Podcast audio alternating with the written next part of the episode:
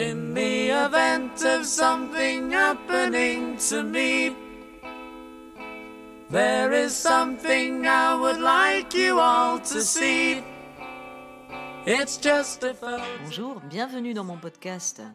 Je suis Sylvia Hansel, vous êtes dans mon salon où aujourd'hui j'accueille une invitée, mon amie Isabelle, qui est journaliste à rock et folk, qui est également traductrice et surtout un puits de science en matière de musique rock. Bonjour. Aujourd'hui, on va vous parler d'une chanson qu'on aime beaucoup toutes les deux.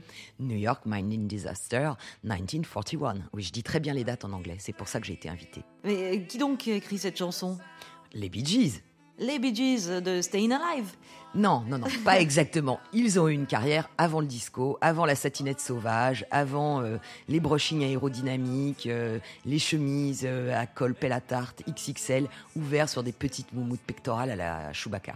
Ils sont surtout connus pour la bande originale de Saturday Night Fever, le film avec John Travolta qui est sorti en 77. Oui, absolument. Du coup, les Bee Gees, on les associe au disco, à tort. Mais c'est pas vrai du tout. Il y a eu une carrière avant. Ils ont une longue carrière dans la pop. Ils ont même fait un concept album qui s'appelle Odessa, qui se barre dans tous les sens, que je vous recommande chaudement parce qu'il est vraiment très très bien, même s'il est un peu fouillis. Ça vaut la peine de se plonger dedans. Ouais, ils faisaient de la pop à la Beatles. Euh, au début, il y avait même une rumeur qui avait circulé qui prétendait que les Bee Gees euh, étaient un pseudo emprunté par les Beatles euh, qui avaient envie de sortir des disques incognito. Oui, alors que c'est pas vrai du tout. Les Bee Gees existent bien. C'est trois frères. Il y a un aîné, il y a deux jumeaux. Ils chantent ensemble, ils harmonisent depuis qu'ils sont tout petits. On peut les voir d'ailleurs dans un documentaire où on voit le, grand frère qui est un grand échalas avec ses deux petits frères qui, qui ressemblent à deux petits boy scouts. Je vous conseille aussi de voir ce documentaire. Oui, ils étaient très forts pour les harmonies vocales. euh, Et on on les a euh, longtemps accusés d'avoir pompé les Beatles, jusqu'à ce qu'ils passent au disco, un petit peu par hasard.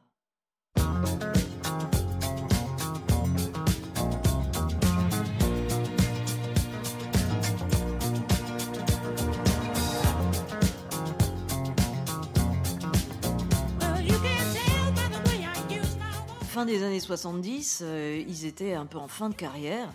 Leur manager euh, leur dégote euh, la composition de la BO de Saturday Night Fever.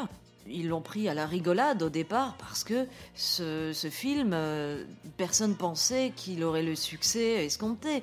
Ils prenaient ça vraiment pour un nanar. C'est vrai que c'est un film un petit peu improbable. Oui, d'autant plus qu'il arrive un petit peu sur la, queue de la comète du disco. Euh, les Américains commencent à se lasser du, phénomène. Ils aiment pas trop le fait que euh, bah, dans les boîtes où on écoute du disco, on sélectionne un peu les gens à l'entrée pour qu'ils soient bien lookés, qu'ils dansent bien, etc. C'est aussi la musique euh, qui est beaucoup faite et appréciée par des gays et par des latinos, ce qui déplaît bah, au mal américain un peu bas du front et un peu sanguin. Donc, au moment de Saturday Night Fever, c'est un petit peu essayons d'exploiter ce, ce phénomène qui est en train de mourir et on va faire un, un dernier coup d'éclat avant la fin.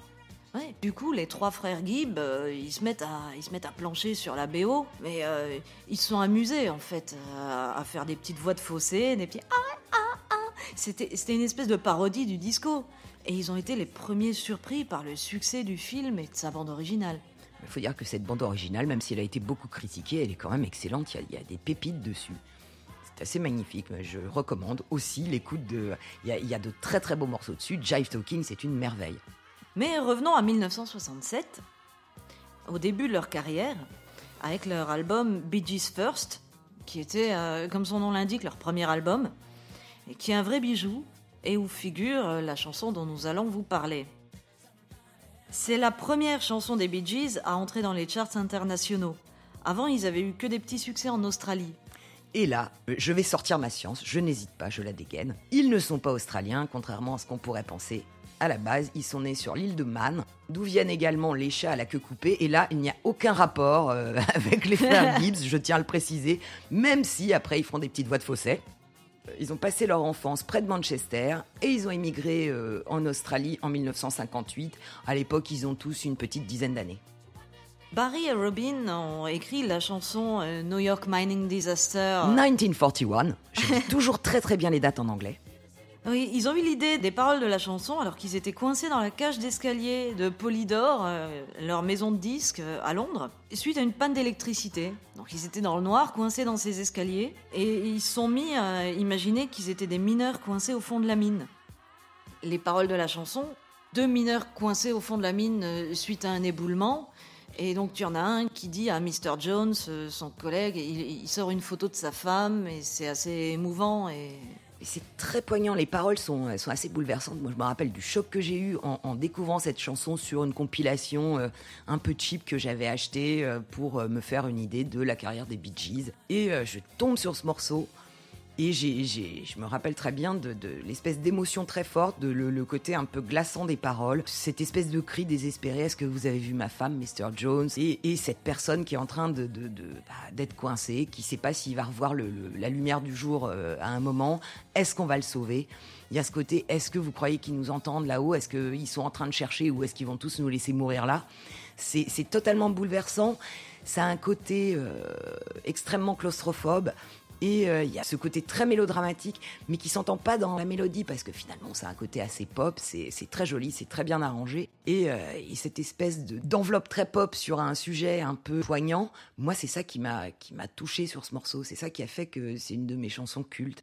Et alors c'est marrant parce que les paroles ont été inspirées par la catastrophe minière euh, d'Aberfan au Pays de Galles qui avait eu lieu en 66, donc juste un an avant que la chanson ne sorte. Et elle avait été, cette catastrophe, euh, causée par une avalanche d'eau qui a tué 116 enfants et 28 adultes. D'après Robin Gibb, euh, il y a aussi eu un incident minier à New York, mais en 1939, et pas en 1941. Mais à l'époque, ils n'avaient pas Wiki pour vérifier. Voilà, d'où cette petite erreur de deux ans.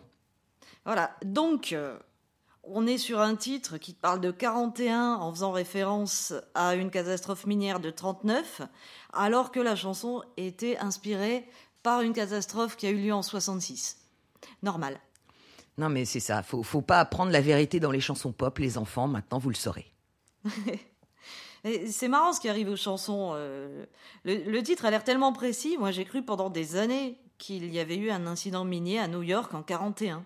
Mais moi aussi, euh, j'ai cherché, euh, j'ai longtemps cherché, et comme euh, à l'époque, il n'y avait pas non plus Wikipédia quand j'ai découvert ce morceau dans les années 90, je suis longtemps restée à me dire qu'il devait parler de quelque chose de très précis. J'ai aussi pensé à un moment que c'était peut-être la BO d'un film ou quelque chose qui avait été écrit pour une commande, parce qu'il y avait tellement cette histoire très littérale de, de, mineurs coincés que je pensais que ça illustrait vraiment quelque chose.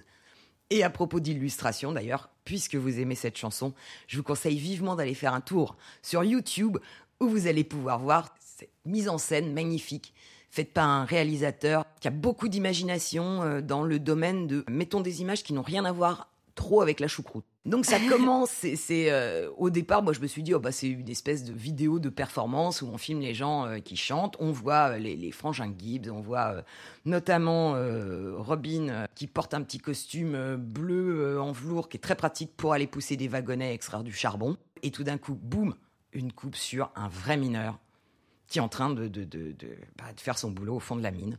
Et après, le, le, le, réal, je sais pas, se, sent encouragé par ce, cette première fulgurance et se dit je vais illustrer la chanson de manière complètement littérale. Les Bee Gees disent outside, il fait je vais vous montrer le dehors. Bon, à ce moment-là, il nous trouve une image d'enfants qui sont en train de barboter à la plage. On ne sait pas trop pourquoi. C'est euh, magnifique.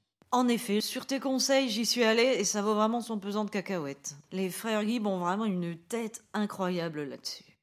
Moi, je suis en train de me dire, on en parle, on en parle, on en parle. Et si en fait tu prenais ta guitare et que tu nous la jouais? Ça marche.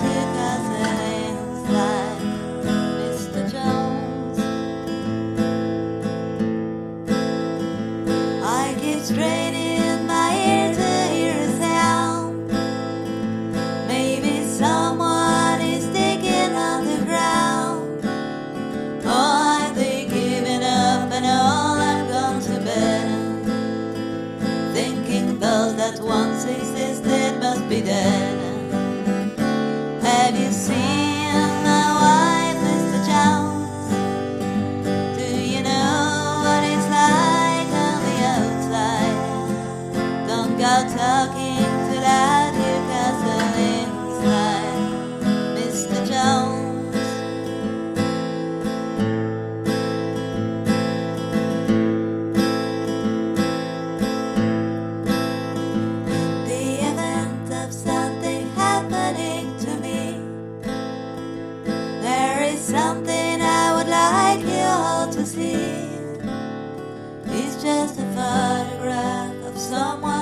find you.